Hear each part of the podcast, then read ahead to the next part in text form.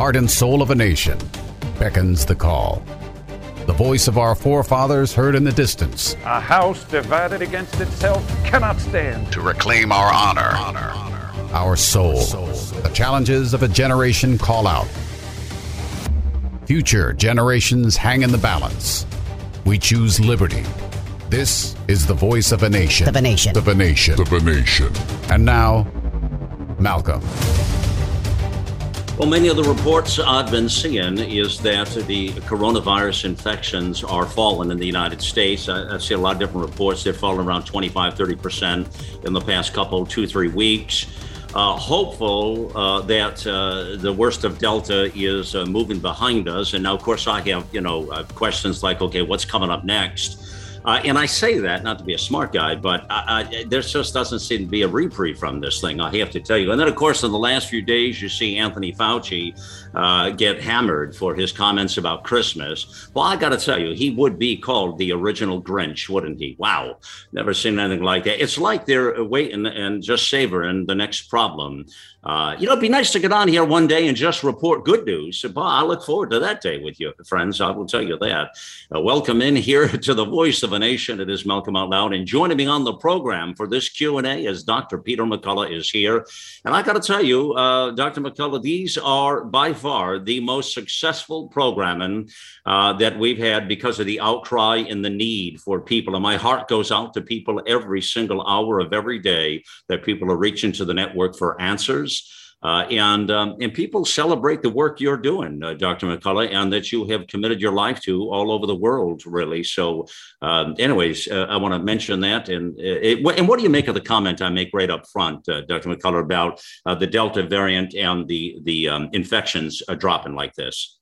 This series of news events has given us so many twists and turns, Malcolm. It's extraordinary. So we are coming down the backside of the Delta outbreak. Uh, there's been a huge surge of early treatment that's reduced the uh, spread of infection, reduced hospitalizations and deaths as, as, the vaccines have failed. And now we have this breaking news as uh, the director of the National Allergy and Immunology Institute is pounded on the Hill from questions from senators, including Rand Paul. Now, the director of the National Institutes of Health, CNN reports as of last night, Francis Collins, the director, the direct supervisor of Anthony Fauci, is resigning. Re- resigning. Wow, that is. Uh, it, when will it? Is this real? This. It, CNN just broke the news around midnight. It hit the wires, and I can tell you, in every single uh, debacle, whether it's a debacle of a, of a military excursion or a public health response or of a major um, economic response, in every major debacle, there's always departures. So we saw um, a senior FDA official on vaccines, Dr. Gruber, who signed the letter for the conditional approval of Comirnaty, the BioNTech vaccine, resigned seven days after she signed the letter. Now, as Fauci gets um, pummeled uh, on the Hill for pandemic response, uh, and all of his involvement in a variety of activities. Now, Francis Collins resigns. Wow. This is uh, something that we always see when things are going wrong. Well, you know, it, they always say, and we learned as a young boy here that uh, what goes around comes around in this world. So uh, we'll we'll leave that right there. Let's jump into these questions. We have a lot to get to, uh, Dr. McCullough here. Start with Marie here. This is interesting. She's talking about something we haven't talked about: the long haul. She said, um, Could you please discuss treatment for long haul uh, symptoms such as nausea, dizziness, etc.? Should patients take ivermectin again, uh, steroids? Uh, thanks so much. What do we say? There's no randomized trials or therapeutic studies yet of long haul syndrome, but I want to make a couple points. Dr. Bruce Patterson just pre- presented at the COVID 19 Rome Summit in September that in people who have had COVID 19, the respiratory infection, the spike protein from the virus is found in white blood cells, monocytes 15 months later after the infection. So the body spends a lot of time clearing out the remnants of the infection in the body. And that's biologically plausible with long hauler syndrome, which has a variety of uh, neurologic and constitutional symptoms. I would point uh, the listener to the Frontline Critical Care Consortium, flccc.net, and they do have a long haul pro, uh, protocol called I Recover the I Recover protocol. If you put this in your uh, browser, you'll find it. Now, it does list a variety of potential treatments, none of which are tested in clinical trials. It's been my experience that for the neurologic and psychiatric manifestations, that the use of fluvoxamine, fluvoxamine, uh, which has been tested in two randomized trials of acute COVID treatment, that that plays a role. For chronic inflammation, a prolonged course of prednisone, a common steroid, for those with um, blood clotting issues, the use of full dose aspirin and oral blood thinners play a role. And that long haul syndrome uh, has a very long course, and that we have to stick with these medications over time. I would say, additionally, if there's any uh, heart or lung manifestations, we use colchicine, which has been shown in a prolonged uh, trial called COLCORONA, 30 days in acute COVID 19 that that uh, has a salutary effect. And some are, as the listener pointed out, are using ivermectin, although in my role, my view, ivermectin plays a much more of an acute role. Some have tried ivermectin because of its anti spike protein properties to be used in long haul syndrome. Okay. Um, uh, Tyler uh, says, I've not heard the following two questions addressed anywhere and would love it if you could answer them. So here's the first one for Tyler.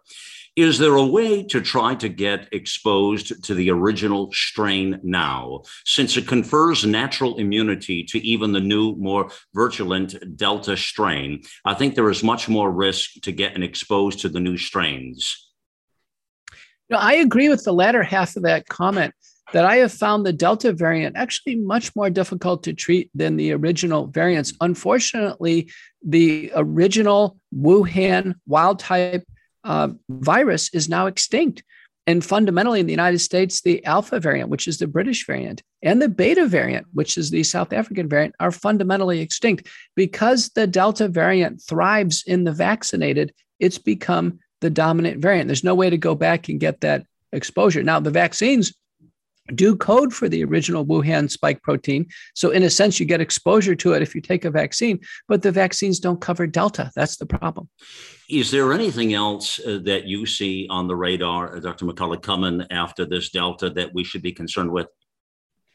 Until the vaccines change, I don't, because Delta is thriving uh, so much among the vaccinated. We've heard about the Lambda variant coming out of Peru.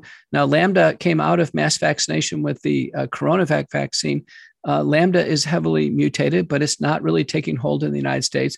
We heard of Eta coming out of California in response to U.S. vaccination program, but that hasn't taken hold. And then the Mu variant.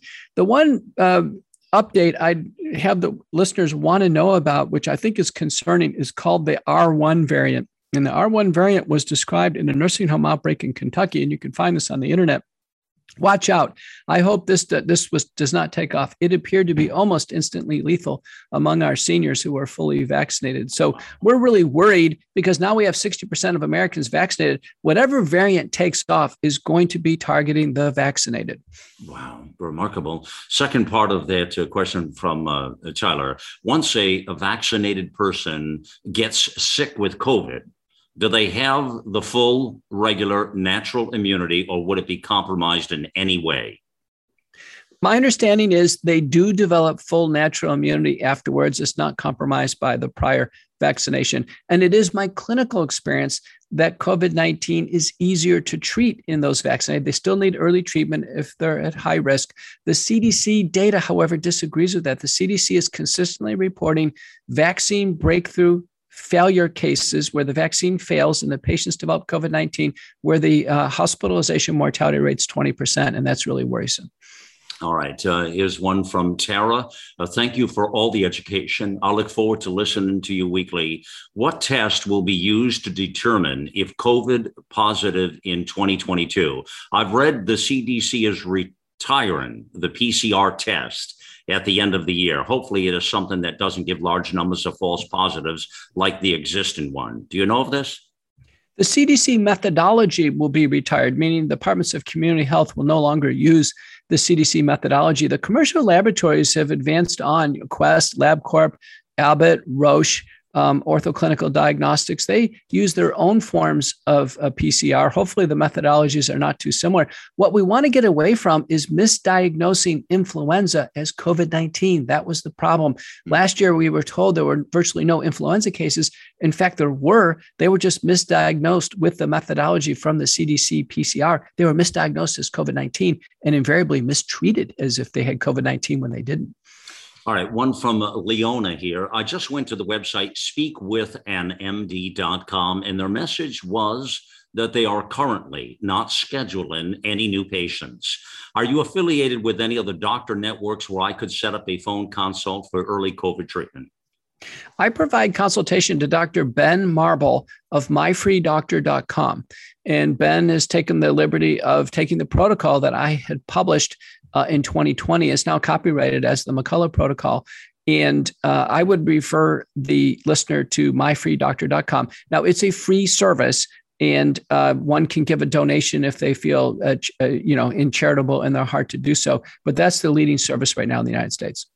Okay. And uh, from Diana, my husband and I had COVID, and I was given the monoclonal antibody treatment. My doctor arranged it, even though I am a healthy 66 uh, year old. I have since tested negative for antibodies with both serum and T cell testing. I'm now in a panic as this treatment may have damaged my immune system. Is there anything I can do to build back my immune system to normal, or am I compromised for life? I don't think the immune system is compromised. Uh, we do have situations where there's a false positive PCR, a monoclonal antibody is given, and no harm, no foul here. I think this listener is fine. Uh, they may want to give it some distance in time and then revisit the testing, particularly the antibody testing. But I think it's uh, likely that uh, this listener never really had COVID 19 and it was a false positive PCR and is operated upon due to the monoclonal antibodies. Just healthy diet, n- nutrients and supplements, and this listener will be fine. Okay, Roberto says I'm a regular listener to the McCullough Report and a big fan of the Q and A sessions, which I think bring a lot of light on the COVID nineteen issues. I live in the UK, and I wanted to ask Dr. McCullough if he is aware of the EU strategy on COVID 19, uh, are hoping to get four monoclonal antibodies and one immunosuppressant authorized for use from October this year. What are your thoughts on them? We know that you already rate the Regeneron monoclonal very high. I rate all the monoclonal antibodies high. They are innovative. Now, they uh, uh, work to neutralize the virus that's that's in plasma or in blood. It can't deal with the virus that's already inside the cells, or it can't deal with the virus that's in the the nose and the mouth. But it does work to neutralize large quantities of the virus. They work inpatient and outpatient. And one of the hopeful things with the EU, with the broad array of products is to have ones that can be applied outpatient, either an intravenous infusion or more recently, actually getting a subcutaneous injection and then going home. And then when patients are admitted, the thing I want to see happen is have them get monoclonal antibodies on day one in the hospital. What's happened in the United States is when they get admitted to the hospital, the monoclonal antibodies are now not given, and then they're given remdesivir, which in my view is a far inferior therapy to the monoclonal antibodies. Yeah, that's that's good advice for folks on the uh, remdesivir. Um, all right, let's talk about some meds. Uh, this one's from Brenda. Uh, Dr. McCullough, you've been so helpful. Thank you so much for all you've been doing.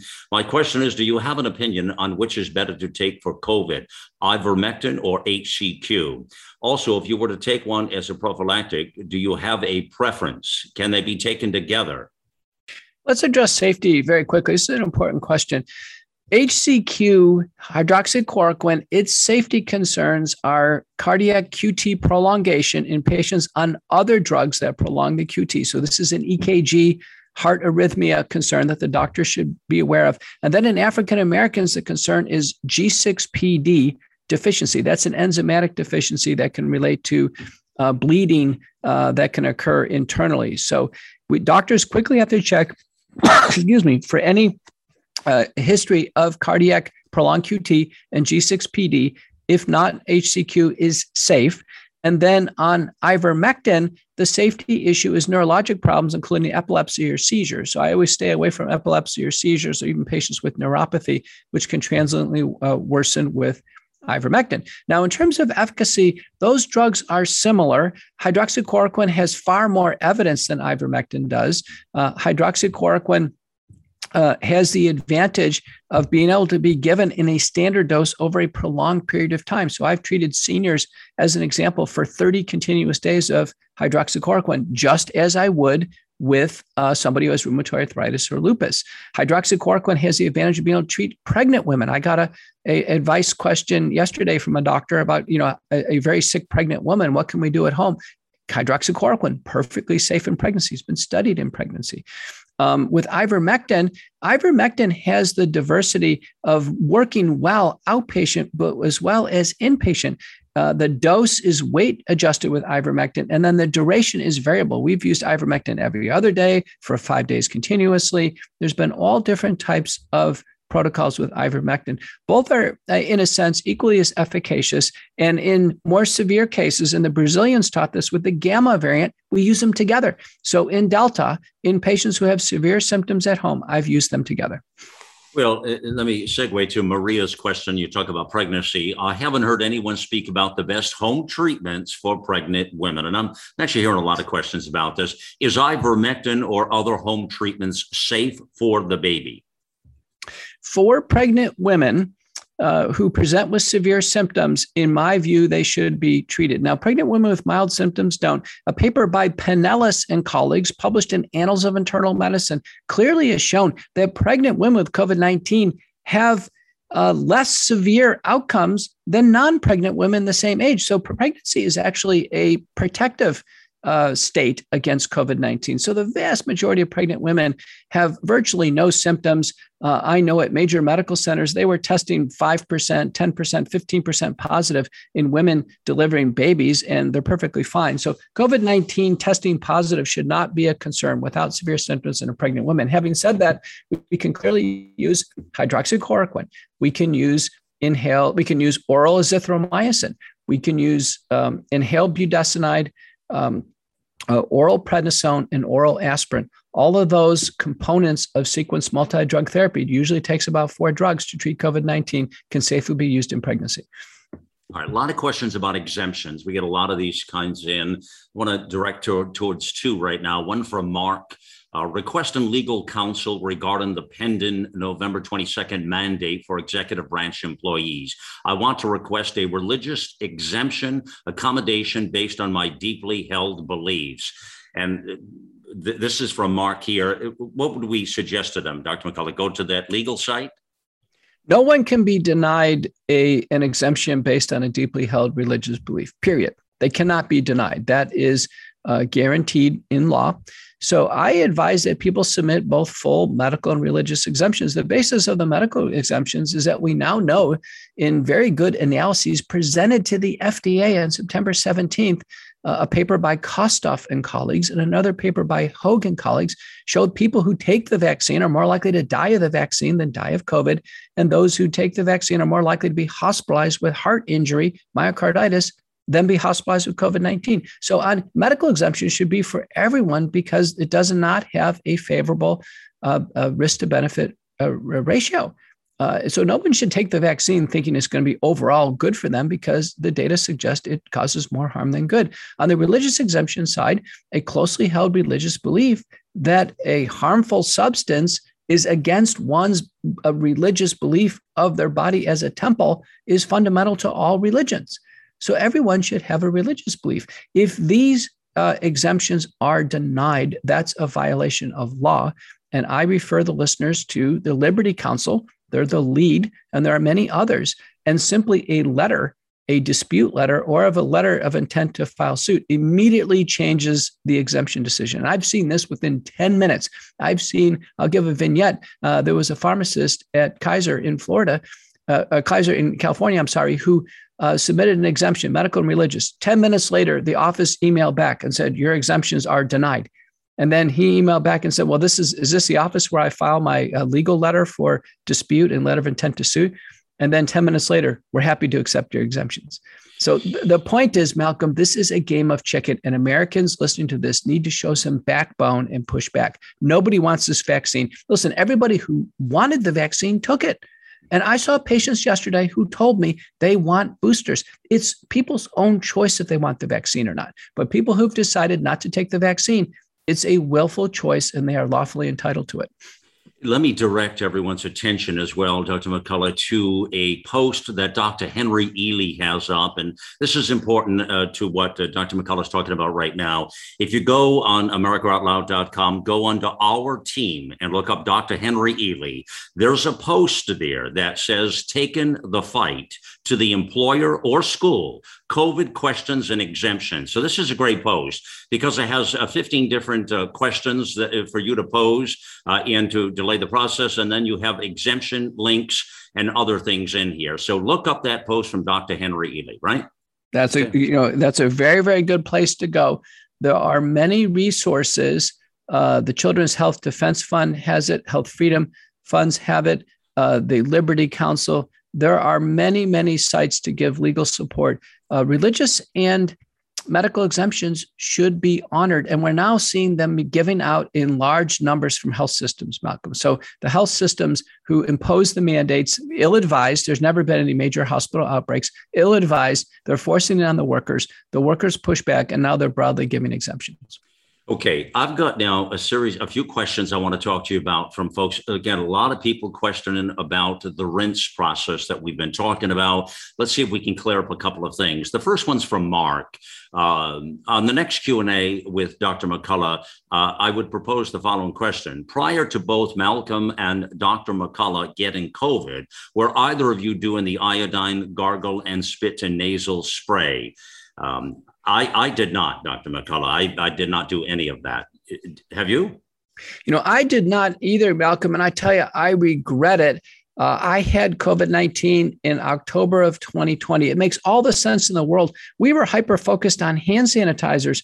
But listen, it's not an infection of the hand, it's an infection of the nose and the mouth. And if we would have done this, we would have been in great shape. The critical paper by Chowdhury, which is cited on the McCullough report um, part of the website, that paper by Chowdhury was released in January of 2021, and we've been late giving these recommendations. Remember that it's dilute betadine, just a few drops in a glass of water. I had somebody contact me last night saying the betadine is stinging too much. And I said, well, how much are you using? And they were using gobs of it. You know, the iodine is lethal to the virus. And we now know that there's many different creative ways of doing it. I was at the Association of American Physician and Surgeons site. There was a table where they showed a nebulizer machine, which you can buy on Amazon for $17. And they use a combination of dilute hydrogen peroxide and Lugol's, iodine, just a few drops of iodine in the hydrogen peroxide, and do a nebulizer a few day, a, a, uh, uh, uh, a few times per day to knock out the virus. I think this local treatment in the nose and mouth is a breakthrough, and we should have been on it from the beginning. Okay, uh, Joni, on, on, what we're talking about here now, Joni says, Thank you, Malcolm, Dr. McCullough, for fighting to keep us informed and healthy. I eagerly await the new episodes on America Out Loud. Um, you help us keep me sane. You know, a lot of people, I, and I sometimes throw those comments, and I want you to know, Dr. McCullough, people really appreciate the effort here and, and, and what you're doing. The outcry is re- remarkable and amazing. I wanted to ask Dr. McCullough a question about the uh, povidone iodine uh, mouth rinse nasal swab.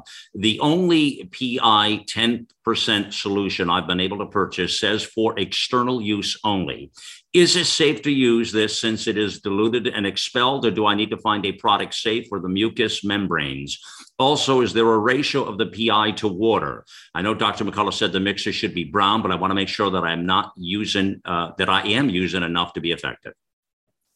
Yeah, the dilution is down to 1%. There's even been studies at half a percent. But if you got to 1%, uh, so it's, that means honestly just a few drops in a small glass of water would do it. If you're uncomfortable, go ahead and go on Amazon and just buy that. the tricky part is not the gargling. The tricky part is the nose spray. You can actually buy a properly diluted uh, povidone iodine or betadine, betadine nasal spray. It comes in a blue bottle. You can buy it on Amazon and you're good to go. Spray it up the nose twice a day, snort it out. And you know what, Malcolm? It kills other viruses and bacteria and is good for people with sinus problems or patients who have frequent uh, colds. Okay, Thomas uh, says, just wondering if you are familiar with the use of hypertonic uh, saline as a nasal rinse and gargling solution to fight the coronavirus uh, and, and SARS. Yeah. Yes, that is partially effective, and many of my patients do this. I think the adding a little bit of the povidone iodine to this solution is wonderful to give it an extra kill power. The same thing with a gargle. If you're going to use um, povidone iodine or hydrogen peroxide as a gargle, follow it up with scope or Listerine. It gives an extra punch power and cleans the mouth.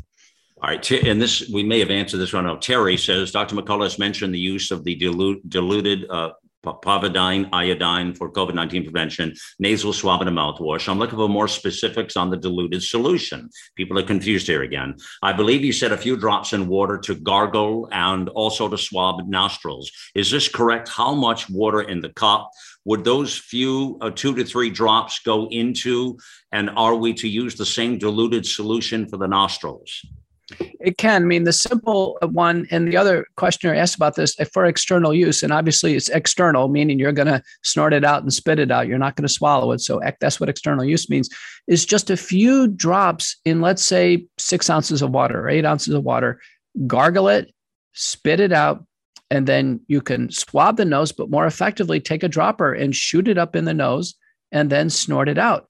Uh, alternatively, buy one of the spray bottles, the povidone iodine spray bottles available on Amazon, and use that in the nose to get a good spray up the nose and then snort it out. Many people do this in the shower. And I had anti-infective dentist Paul Gossett from Chicago on the McCullough Report who gave us great advice on this. And uh, I, I, think as long as uh, the only mistake one can make is swallow it, never swallow it. The other mistake is to make it too strong. Uh, the, even the tiniest uh, amount of this uh, substance, the povidone iodine, is lethal to the virus. Mm, wow. All right. Uh, last question on this uh, from Lance. Uh, the the Q and A with Dr. McCullough has been fantastic. He said several times on the dilute uh, betadine uh, treatment, uh, betadine treatment, just a few drops in a glass of water. But can you clarify it again and, and see how many ounces of water? Additionally, the betadine has a new gargle product available, which is already diluted, but it recommends using no more than seven days in a row. Would it not be safe then to use daily indefinitely?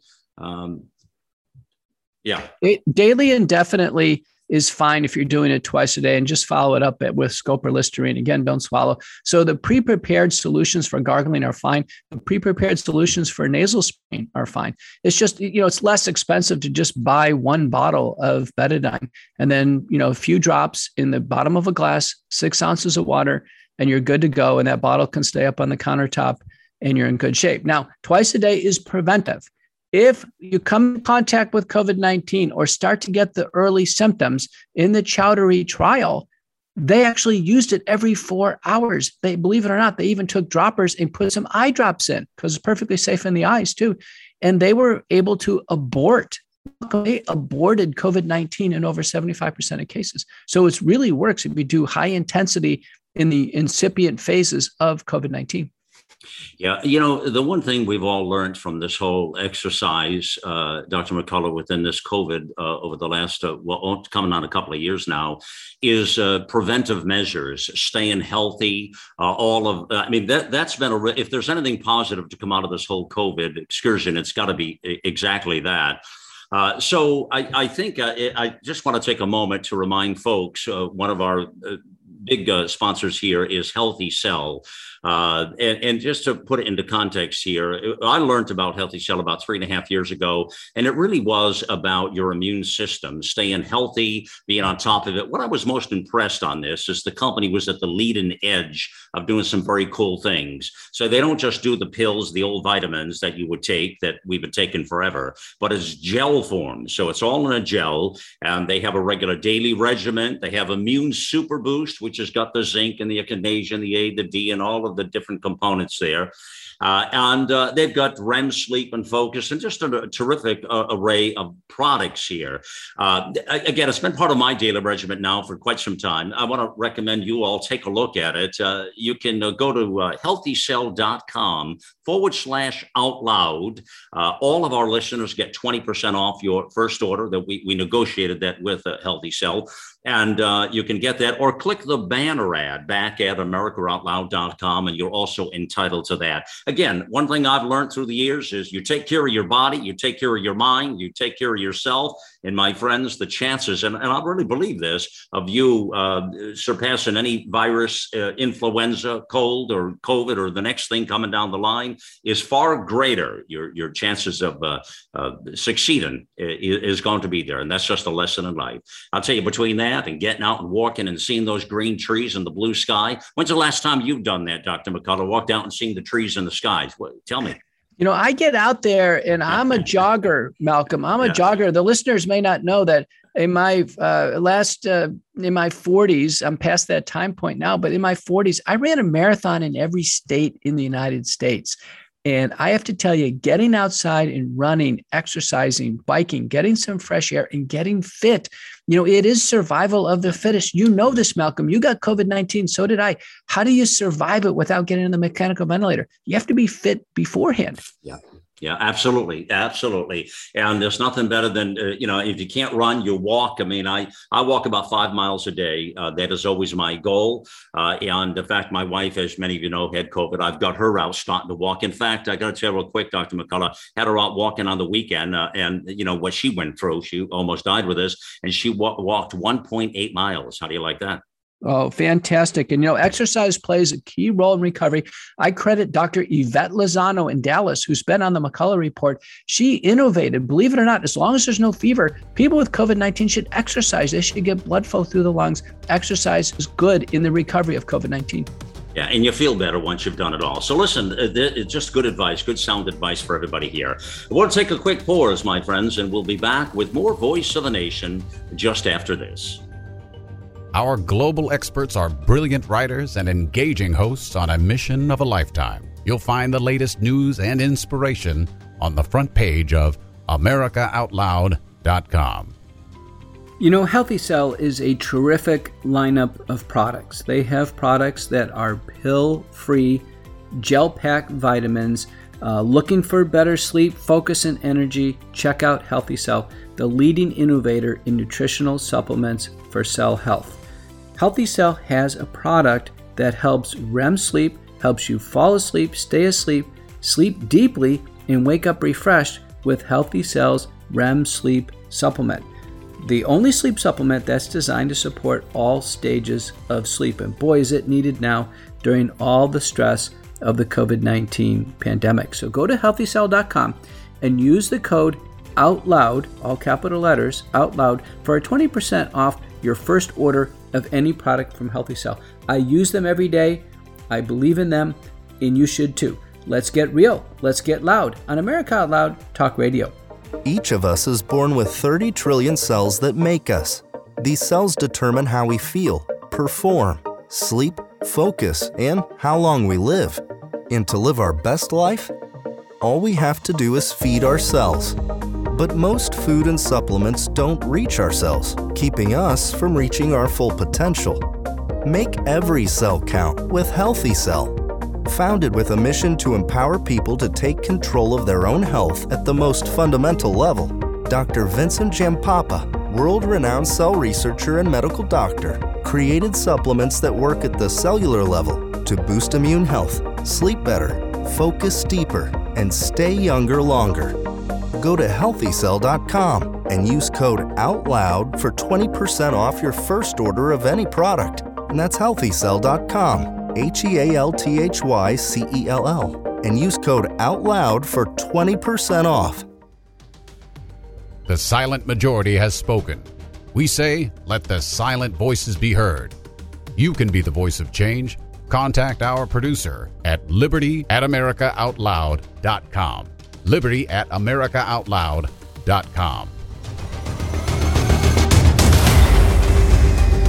Welcome back to the Voice of a Nation. It is Malcolm Out Loud here, yours truly, and always good to be with you. Thank you for being with us, my friends. Uh, uh, my show here, The Daily Show, Voice of a Nation, plays every day, by the way, 6 p.m. Eastern Time, and there's an encore at 10 p.m. Eastern Time. You can hear us anywhere in the world on iHeartRadio or our apps on Apple, Android, Alexa uh, or on media player, many, many ways to hear the network. Uh, we're on the front lines, uh, the front lines, uh, not just in COVID, but in life, uh, because life to me is a, is a 360 event. It's all about how we take care of ourselves. You know, the old saying, what you put into it is what you get out of it. It's the same thing about life, my friends. What you put into it is what you get out of it.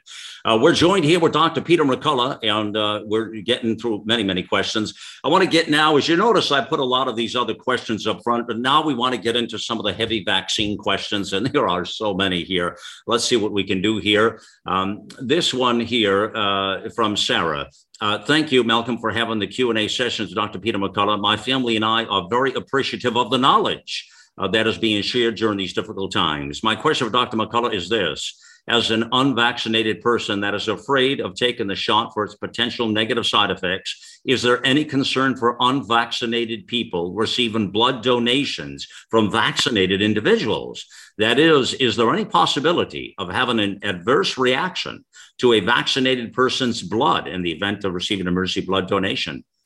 Contamination of the blood supply has been raised to the American Association of Blood Banking and to the American Red Cross by concerned doctors that there is no restriction of the vaccinated donating blood. So it's conceivable in the first two to four weeks after vaccination that spike protein can be in the blood, as well as circulating lipid nanoparticles of messenger RNA.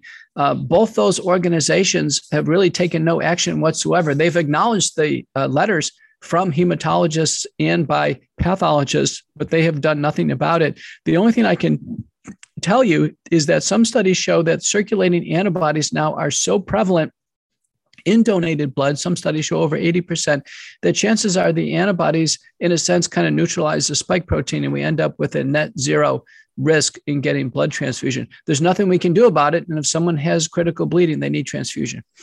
Okay, Rebecca says, I greatly appreciate Dr. McCullough's integrity and his willingness to share this much needed data driven information with us.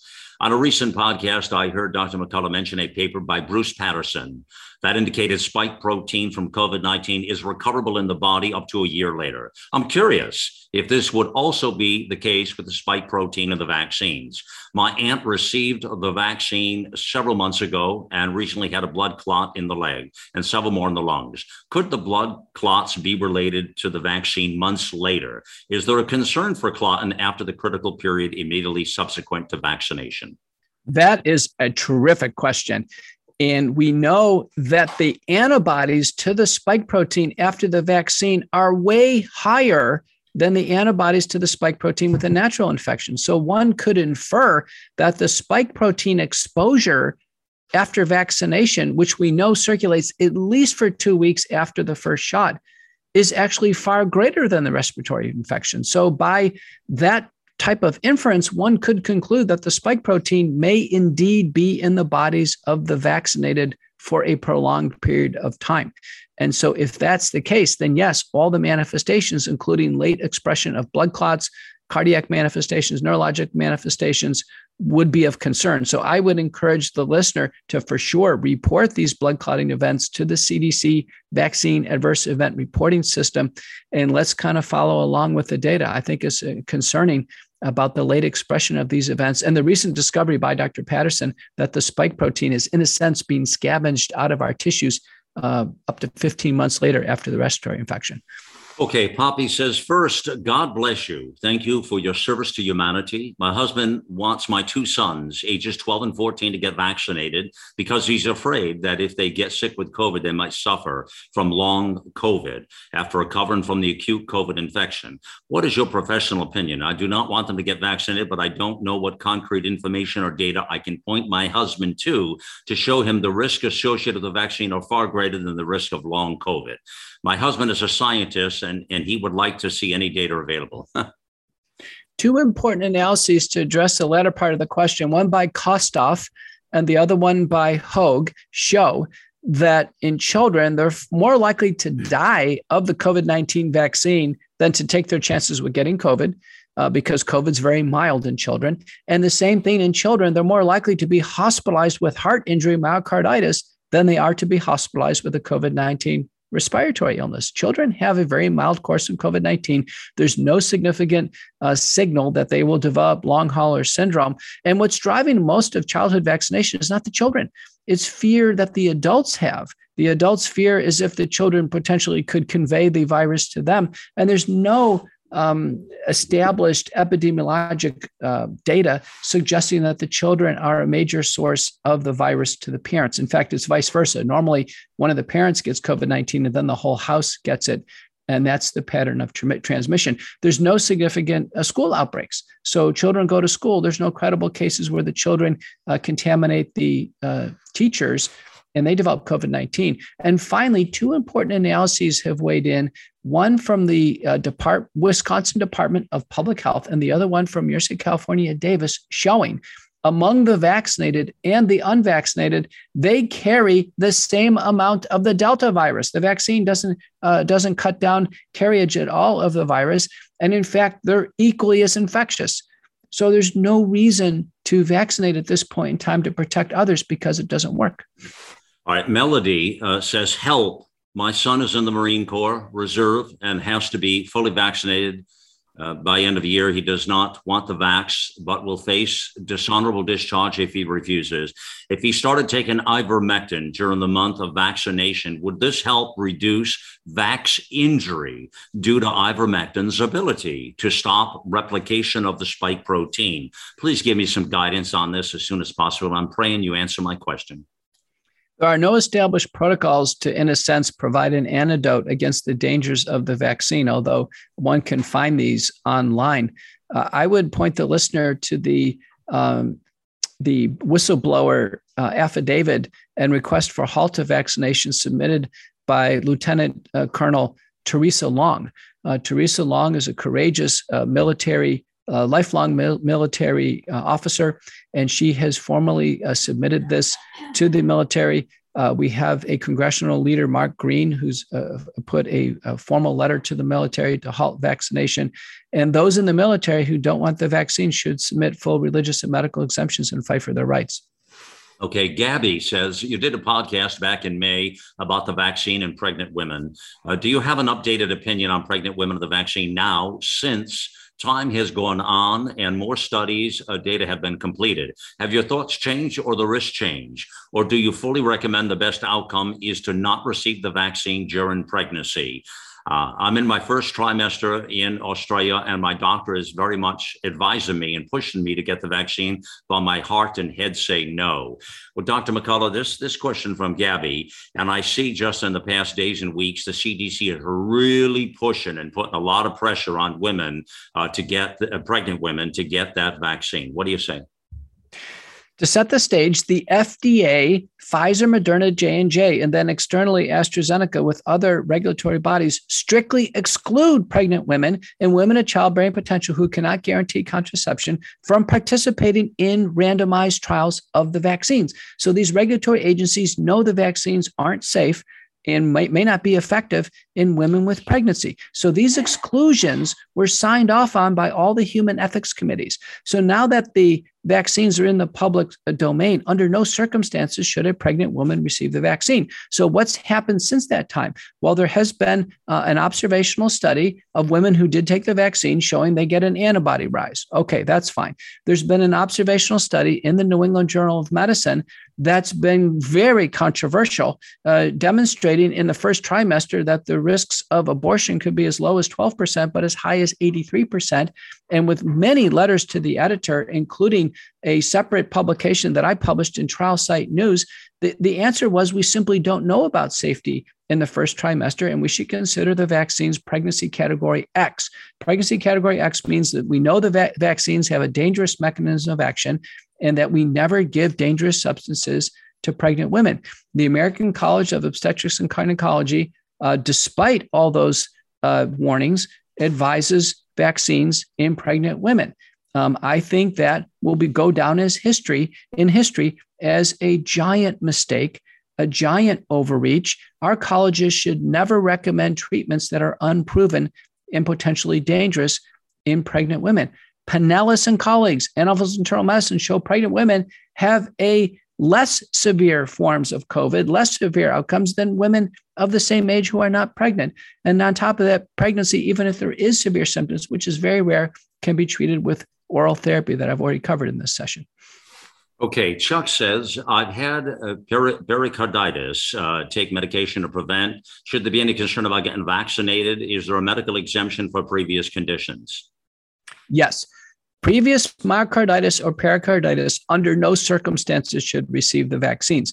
The messenger RNA, messenger RNA vaccines, Pfizer and Moderna have strict warnings from the FDA on myocarditis. We have over 5,000 cases now of myocarditis in the United States. We know from the paper by uh, Tracy Hogan colleagues from UC Davis that uh, nearly 90% of myocarditis patients that are reported are severe. They require hospitalization. We're talking this is major cardiac injury, heart failure, and consequences. So, under no circumstances, if someone has previously had myocarditis or pericarditis, should they receive the vaccine. It's too dangerous.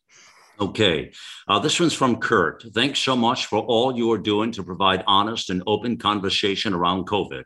I have a quick and hopefully simple question for you. I hesitantly received the Pfizer vaccine uh, in March of 2021. Subsequently, I decided not to expose myself to the second shot.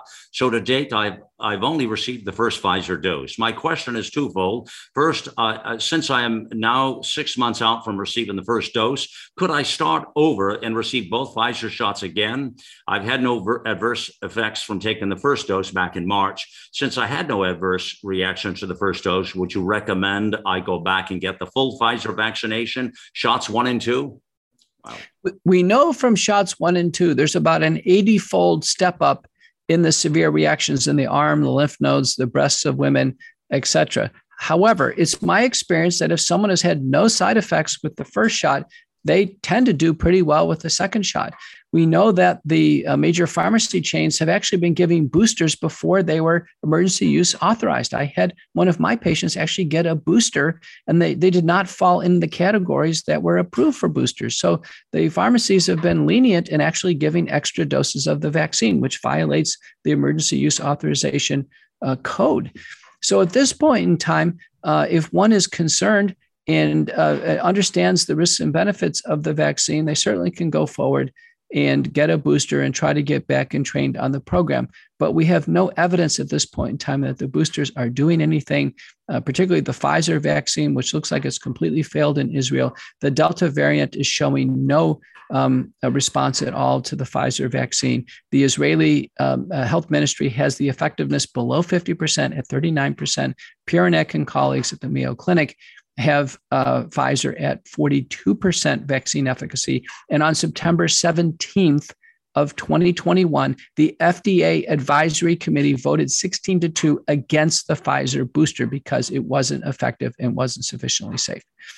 Yeah, here's one I haven't heard of before, and I don't know if you have from Jen, uh, and it is. Um, can my employer charge me more money for health care if I do not have the vaccine? Wow employers can do whatever they want to. They for years they've been charging more insurance for someone who is a smoker, for instance, and um, uh, these are these employment inequities.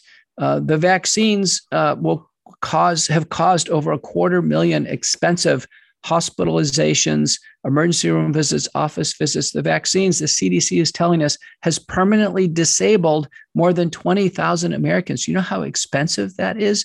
So, one, if one looked at the costs of vaccination, chances are the vaccinated are costing employers more money than the unvaccinated. All right, Dwayne says uh, SARS 1 was about 19 years ago. Do those that recovered from SARS 1 still have long term immunity? Also, is there any studies out showing immune response from recovered SARS 1 patients to SARS 2?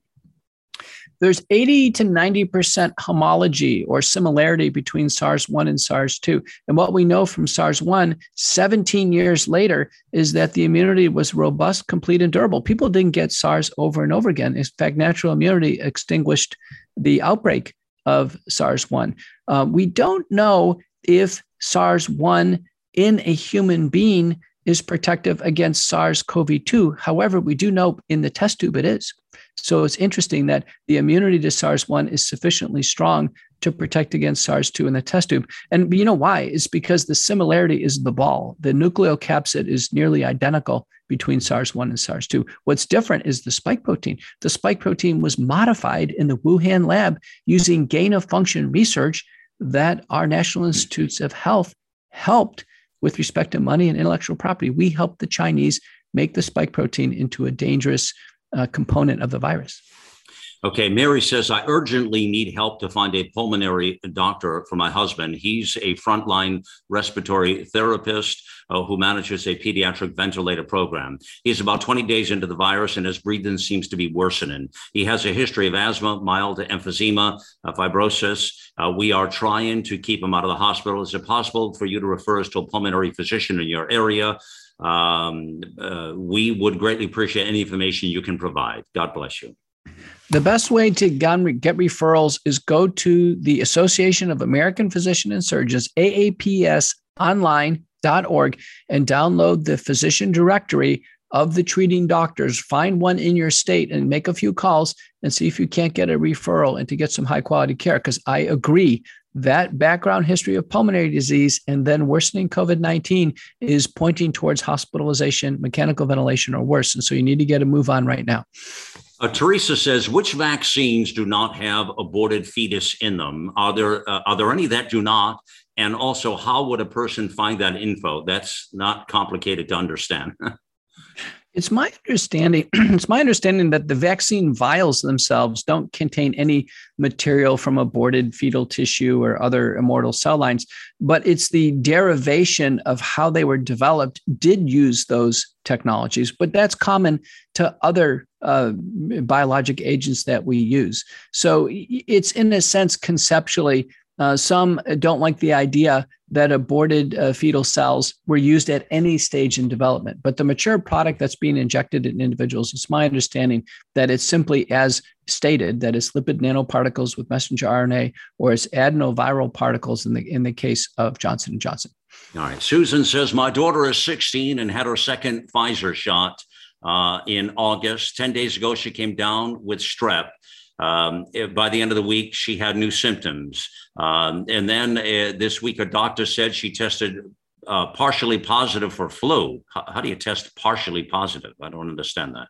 Um, told her to go back to school today. She has weird symptoms that have nothing to do with the flu. She has a constant dull pressure in the center of her chest. She has constant aching in her legs which does feel better than when she lies flat. It's in both legs. Uh, she sometimes has similar pain in her arms. Could this actually be from her vaccine? What should I do next? I think she needs a comprehensive evaluation. I'm worried about myocarditis with the chest pain. So that involves uh, history and physical exam, EKG, cardiac troponin, and cardiac echo. The um, the immune system is changed with the vaccine. There's lymphocyte depression. There's been reactivation of other viral illnesses, including Epstein Barr virus and uh, varicella zoster virus. I think it's probably unrelated to strep, but this sounds serious, and I think the patient needs a comprehensive evaluation. Okay, last couple here. Antonio says a friend of mine is 28 weeks pregnant and is being coerced into taking the COVID 19 vaccine against her will. We're unfortunately unable to find any doctors in Florida who will sign her medical exemption. A lot of people are struggling with this, getting doctors to sign these exemptions. Um, I was hoping there was some way you could help us. Uh, thank you for your time and God bless you for your work. Again, I'd refer this listener to the Association of American Physicians and Surgeons uh, aapsonline.org and find the physician directory, download it, and make a few calls to doctors in their area. Patients do deserve medical exemptions. I think broadly, um, because our CDC and FDA have not told us who is safe to receive the vaccine. They have not told us this. In a sense, every American, given the lack of transparency on safety, uh, should have a justification for a medical exemption because we haven't been told otherwise. All right, Harmony says, I love, uh, well, see, you, you, you might have some marriage proposals here. I love Dr. Peter McCullough and all that he is doing. I have been following him for some time and feel he is God sent. I got a message from a study for natural immunity, and I thought it looked interesting, but I'm skeptical as well because it's hard to trust anything out there these days. Have you heard of this study? And is it safe? The study is conducted by Fred Hutch, Immune Protection Study. I am unfamiliar with it, but I'd point the listener to Jennifer Block, who's a medical reporter, but she's published one of the best summaries of the data on natural immunity. And it was published in the British Medical Journal, which is a highly ranked journal, Malcolm. So Jennifer Block in the British Medical Journal on natural immunity. Okay, and, and I got to share this last one with you, and, and I'd love to have you comment on it. Uh, Tara says, um, Dr. McCullough, please write a book. All of your research regarding this pandemic has been invaluable. Please compile into a book for future generations to learn all the mistakes. Have you thought about that? I have. And, you know, there are many books in production at this point in time. I would point the listener to uh, Peter Breggin on the origins of the pandemic, its planned nature, and the interwoven relationship between all of these stakeholders. Peter Breggin, the title of the book is COVID 19 and the Global Predators We Are the Prey. Myself, uh, I wrote one of the introductions. So did Dr. Lee uh, Dr. Lee for America. And then the legendary Dr. Zev Zelenko wrote the third introduction. This book is absolutely flying off the shelves right now. Uh, it is comprehensive. It has over a thousand citations. It is as authoritative as you're going to get. It's factual in terms of what's happening with the COVID 19 pandemic and its response, including the development of this worldwide mass vaccination program, and in a sense, the designed mass psychosis that's uh, fallen over the world for the vaccines. In terms of the medical response, many are working on this. I know uh, authors with a lot of books in development. Uh, I know of uh, some in Spanish as well as some in other languages that are being developed. I'll consider it, Malcolm, but I need probably about a two year sabbatical to pull it off. Yeah, it's a big job. Any anytime you're writing a book and the kind of book you'd be writing, it, it is a it is a massive job. Um, Dr. McCullough, in our final thought here, any last words of uh, with all the you know what what's the biggest questions that people are asking, and any last words of encouragement for folks? The biggest questions that I'm getting right now is on spread of the virus. And I want to make it fundamentally, fundamentally clear. The vaccinated and unvaccinated equally get the virus and they equally spread it, but they only spread it when they have symptoms, Malcolm, only when they're symptomatic. If there's no fever, there's no nasal congestion, no runny nose, it's impossible to spread the infection. So people have asked, can I go to a wedding? Can I travel? Can I see my family? Of course you can. If everybody's well, whether vaccinated or unvaccinated, you can see each other. Just have very good awareness of sickness. You know, when you feel when a cold is coming on and you don't feel exactly right, everybody needs to be perceptive. And if you feel a cold coming on, full stop. Don't go to work, don't travel, don't see your family members, and try to do some self assessment in the next few hours or a day or so and figure out if COVID 19 is occurring. The only people who can't get COVID 19 are COVID recovered. COVID recovered, you're good. You don't have to worry about anything. If you do get cold symptoms, it's not COVID again, it's the common cold.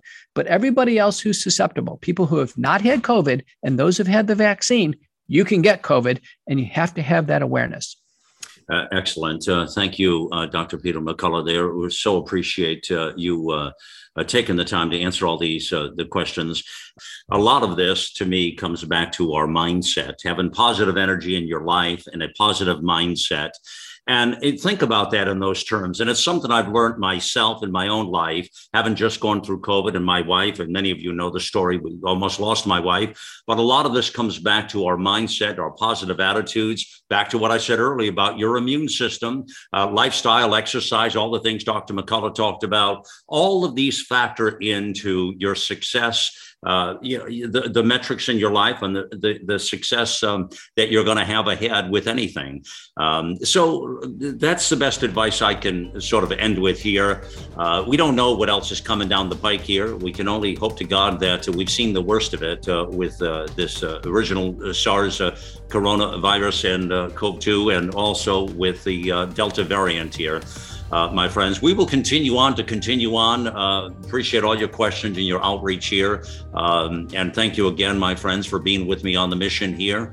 Uh, we'll see you back at AmericaOutloud.com. Remember, friends, get involved, get loud.